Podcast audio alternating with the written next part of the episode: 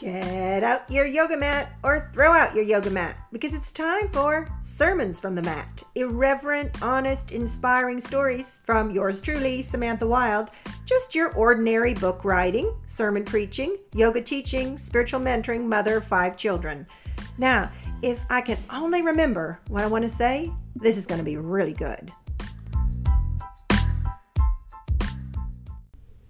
Welcome back to the podcast. We are together again, and that's such a wonderful thing. I'm so happy to be with you. And I want to tell you that uh, if you're anything like me, you have read or seen the words of Rumi's poetry everywhere on t shirts, on shirts, on bumper stickers, um, mugs. And one of the most famous of all Rumi's lines, often quoted, are the lines Out beyond wrongdoing and right doing, there is a field I'll meet you there. Now, I'm paraphrasing. I'm not actually reading that. And of course, in various translations, there's subtle differences. But I'm going to share with you a story today called Has Anyone Ever Been to Rumi's Field? So, I want you to know that I grew up practicing yoga in my parents' basement. This was long before yoga was popular, and I never took a class until I was a teenager. And then by the time I took my second class, I was probably about 16 years old, and I took that class in a health club. The same teacher who instructed my first class also taught this second one because she was the only teacher on Nantucket Island. And she's still my teacher, and she's a brilliant teacher. But this class that I took when I was about 16 or so, I can't remember much about it, but I don't remember that we moved very much. I think we breathed really noisily, and when I left, I had the lingering feeling that engaging in such a practice would never improve my popularity. That was a long time ago. That was before sticky mats, before cool people did yoga. That was before people knew what yoga was. And if you're old enough, you can probably recall those days when yoga had an association with the Hare Krishnas, and people thought it consisted of old bearded, half naked men doing contortions. And more importantly, they thought it was weird.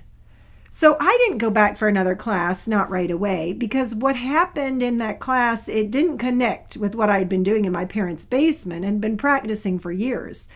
That teacher didn't offer me a 28 day exercise plan like Richard Hittleman did. And if you haven't heard my podcast about that book, you can go back. It's the second podcast about thin thighs in 30 days. Anyway, those two things didn't line up for me what I had already been practicing as yoga and what was happening in this class. Now, when I tell my students that for more than a decade of yoga practice, I didn't bother to know the name of a posture or to acquire a sticky mat, they look at me funny. For a great majority of 21st century yoga practitioners, yoga doesn't even exist outside of the classroom or the DVD or the yoga mat. Separate from some kind of timed practice or paid class or instructional video or absent any group grooviness or communal collective vibe, and completely devoid of trendiness of any kind, I did the stuff. And this is not better than how others came to yoga, but it is different. I don't know how to describe the depth of my connection with the movement of the postures. Again, these poses, they didn't have names. When I found it, they didn't belong to anybody. They didn't belong to a leader or a teacher or a guru or a school of yoga. They didn't belong to a style or a practice. The yoga I practiced did not have a name, and it didn't go in search of one either. Over many years, I did something I grew to love. I made shapes with my form, and they took up residence on the inside of me. I developed a vocabulary of breathing movement in a tongue no one else has ever spoken even all these years later, even teaching yoga and sharing it and learning about it and hearing it and studying it, on the inside of me, no words exist for what occurs. Yoga, which expresses through poses a language of the body, ultimately speaks the language of the spirit. This language has no words, but it is, in fact, a very alive language. During the years of my early adulthood, my yoga life moved from the small world of my parents' basement and that slim volume of Hittlemans into the larger world of burgeoning yoga culture. So I went from a more casual practice that wove through the hours of my day into a concise, dedicated daily practice that had, among other things, a beginning, a middle, and an end. And part of this radical shift included the release of the myopic concern over my thighs. The new direction of my attention, it wasn't so horribly self obsessed. In fact, it had to do with the greatest, most powerful force in the world love. But not the magical, Rumi kind of spiritual love. No, I had much more interest in the quite human and do I look good in this outfit kind of love. It's not an overstatement to say that during this time, no question burned more deeply within me than this one Do you love me? During the years that followed, when I dived headlong into the great melting pot of American yoga, I kept an animated account of all my daily activities, which some would call a journal. I would call it the next best novel. Despite the fact that I often wrote four or five pages in a day, I rarely mentioned yoga. Such a shocking finding can point only to one truth yoga mattered to me, but something else mattered much, much more. So I'm going to summarize for you my journals from 1995 to 2005. Here it is. I am so in love. I am sick with love. Who should I love? Why did he leave? What's wrong with me? And then repeat except it's slightly more interesting because I mention people, major plot points, and include sex scenes, and naturally, those pages in my journal are spotted with tear stains. Oh gosh, I wish I'd possessed the maturity then that I do now. These days, my journal reads like this I love myself. Om. What should I cook for dinner? I accept myself and my thighs. Om Shanti. I'm really tired. Thank God for chocolate. I forgive myself for all my mistakes. When is the Pope coming to visit me? But more seriously, 20 years ago, I didn't bother to write the story of my unfolding yogic lifestyle because I didn't know I was having a yogic lifestyle. I couldn't put myself on Instagram doing an advanced pose. Instagram doesn't exist. And the self interest and self reflective aspect of the current yoga scene, it just wasn't around. It was not there. Yoga was private and it belonged to the practitioner. The class I originally took at the gym, that second ever bought and paid for yoga class, it occurred in a small carpeted upstairs room, tucked away behind uh, the main office, hidden away out of sight a bit like an ashamed dog who can't stop weeing everywhere. By the time I took my third yoga class, the class took place in the aerobics room. And this is a great example of how yoga was progressing on the larger scene, out of the closet and into the aerobics room. At that class in the aerobics room, I took my place in a crowded room on a variety of mat that likely doesn't exist any longer except for an impoverished YMCA's. Some of you will remember these mats because they never fully unrolled and they felt really sticky and, and very spongy. And I have to say, when I first wrote this, I said that they feel sticky and spongy like your grandmother's bottom. And when I went back to read this over, I thought, I hope that none of us have touched our grandmother's bottom to know what that feels like. I certainly haven't. So I have I have removed that line from this piece. But at any rate, you know if you have felt these yoga mats exactly what I'm talking about. And they were never big enough either. You'd lie on them and your hands and legs and maybe your head was even off of it. When I went to this third class in the aerobics room on that spongy yoga mat, the same teacher, still the only teacher on the island, led us through some vigorous sun salutations. Up and down I went, up and down, and for every breath those around me took, I required two or three. I followed to the left and the right, one foot forward, then another, and it was nothing like the yoga I practiced at home, not on the outside. When I finished, my whole body shook like a terrified chicken staring into the eyes of a hawk, except I wasn't afraid. I was alive. I left barely able to walk up the stairs and I wanted more, more, more. Now, if you consider this a masochistic stance, you clearly haven't read my early journals because masochism is not my thing. Despite more than 50 hours of unmedicated childbirth, I firmly believe when it comes to pain, run away. Besides, I didn't feel pain after that class. I felt exhausted and exhilarated at the same time. For the first time, a yoga class created inside of me the feelings I'd had doing yoga all along. The sense of having lost myself to something better mirrored the yoga I'd known on my own. In those first two classes I took, I hadn't been able to think of anything else beside myself because the quiet made me feel so self conscious. And the focused, overachieving breathing left me in a quagmire of self judgment. You know, those first two classes, they shined an ugly spotlight in my direction, and inside of them, I had felt inadequate and weird, you know, more aware of myself and my imperfections and my thighs than I ever had been. In this third class in the aerobics room, I barely knew I existed.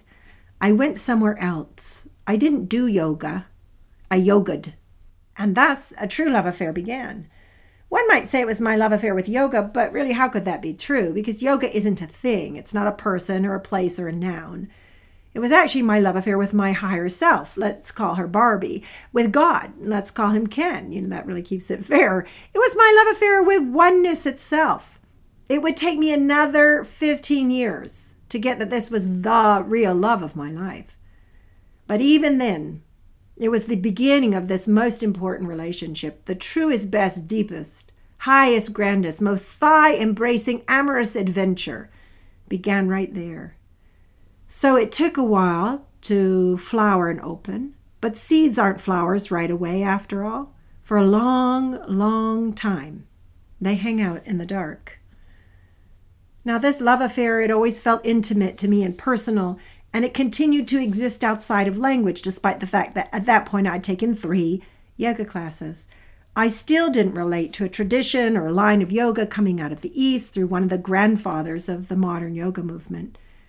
When I did finally apply for my teacher training, yoga teacher training at Kripalu, I asked my New Haven teacher what kind of yoga we practiced so I could write it down in the little box where they asked that question.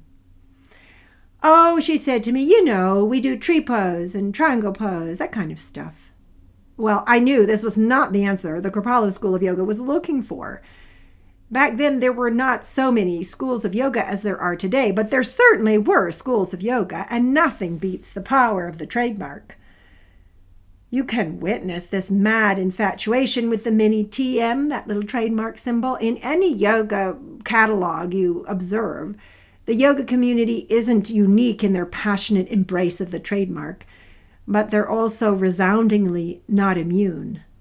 At the inception of my yoga career, if I'd had the interest and was writing in that little line on my application, I could have gone back to one of the four or five named styles of American yoga Iyengar, Ashtanga, Integral, Kundalini.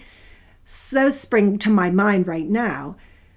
And they existed there when I was applying to Kripalu and maybe Bikram, although I'm not quite sure. But today, the yoga brands exist in such numbers that I actually got carpal tunnel trying to write them all down.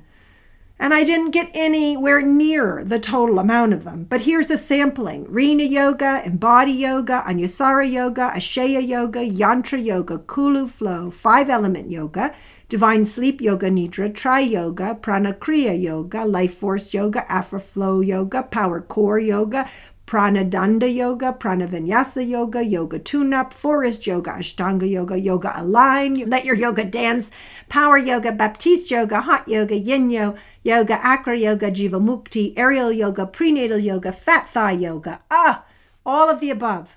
Everything I just said are actual styles of yoga, many registered by trademark, except for one could you hear it? Did you hear the one which was not like the others? You know, if you made a visual depiction of yoga's metamorphosis over the past three decades, it would look remarkably like a family tree, okay, multiplying and spreading out in all directions. And like anyone who loves yoga, I think this is a good thing. But why so many different kinds? Each kind has its own laws or rules, alignment instructions, and breathing direction. Never was the effect of such prolific branding of yoga styles made clearer to me than one day when I was teaching a class and I asked everybody to come into downward facing dog. And one student said to me, Which downward dog do you want me to do? Well, she wasn't happy when she said it either. So we stopped. We had a little conversation about this.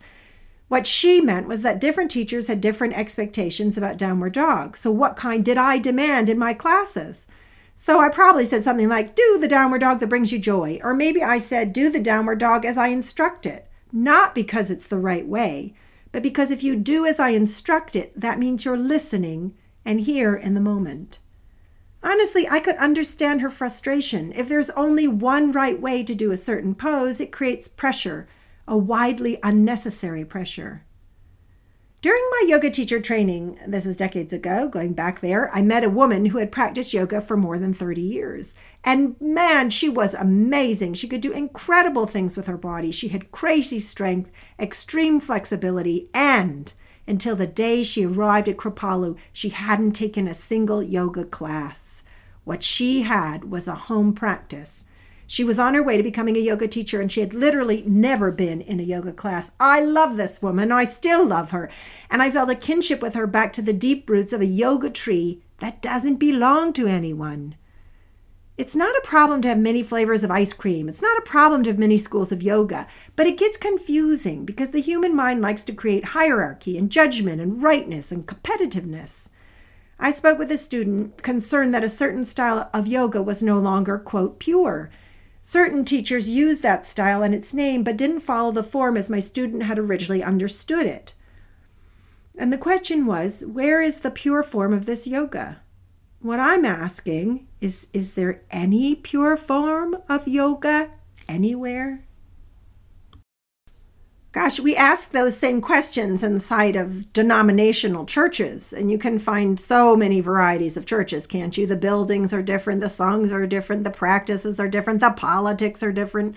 And you can find whatever you want. If you're looking for a church, you can find one with a rock band or an organ, a politically left church or politically right church, one that gives you new friends and one that lets you stay anonymous. And all the time, from all directions, people ask, which is the true church? What is the true, pure way?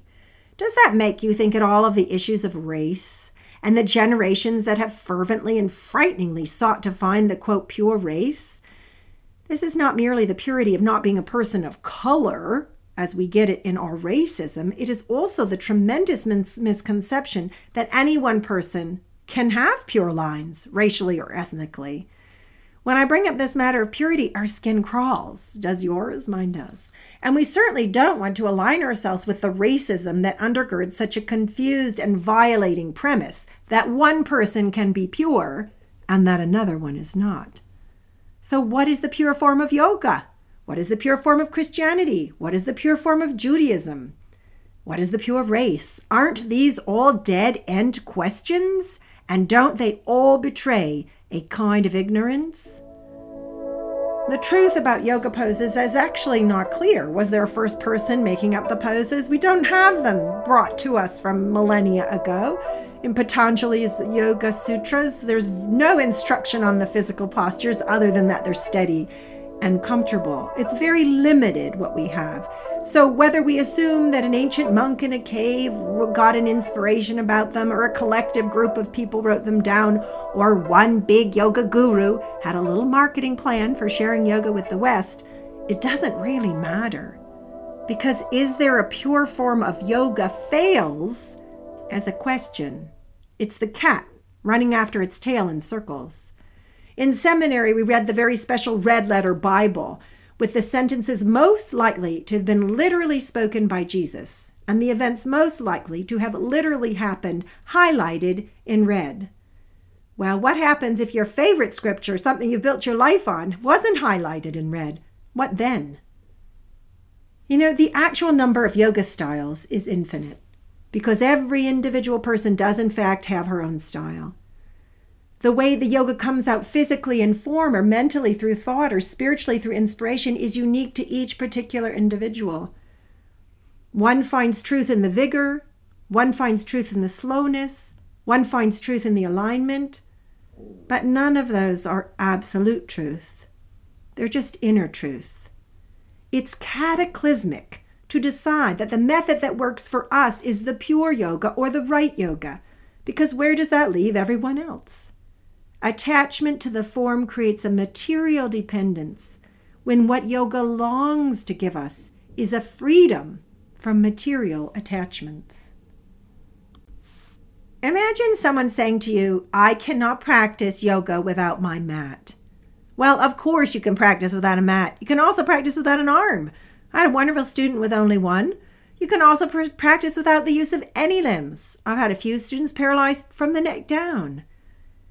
You know, honestly, if a brand or method of yoga serves you, that's wonderful. If it makes you feel like you belong to a certain tribe, that's good. But for every tribal association, we create an us them dynamic. Yoga, the force of unification, seeks to release the artificial boundaries, whoever makes them, however they are made. For me, the person of Jesus and the expression of the Christ energy does the same thing. It is here to break the boundaries, not to reinforce them. This power does not draw lines in the sand, this power erases them. This power doesn't set up factions, but brings together all to sit at the same table. Nobody has the trademark on the path to God, and nobody gets to guard those pearly gates to enlightenment. Is this yoga? That question can't be answered by the experts or the brand makers but by the soul, by the soul who practices. Is this practice bringing me closer to union with the great I am? That's the question. And if it is, then it is yoga. Is it bringing me farther away? Well, if it is, then it's probably not yoga.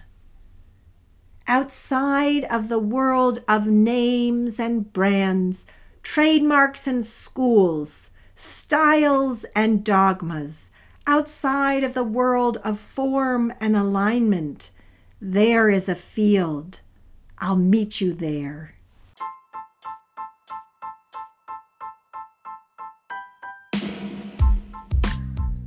Aren't we all a little closer to enlightenment now? Oh, well, something like that. I'm delighted I got to spend this time with you, so let's stay connected. Don't forget to find me at thesamanthawilde.com. You can find me on Instagram at thesamanthawilde, on Facebook at author Samantha Wilde, and probably you could find me a lot in my backyard hanging out with the kids and the goats. So let's stay in touch. And wasn't it wonderful that we did all this and didn't have to get out of our pajamas?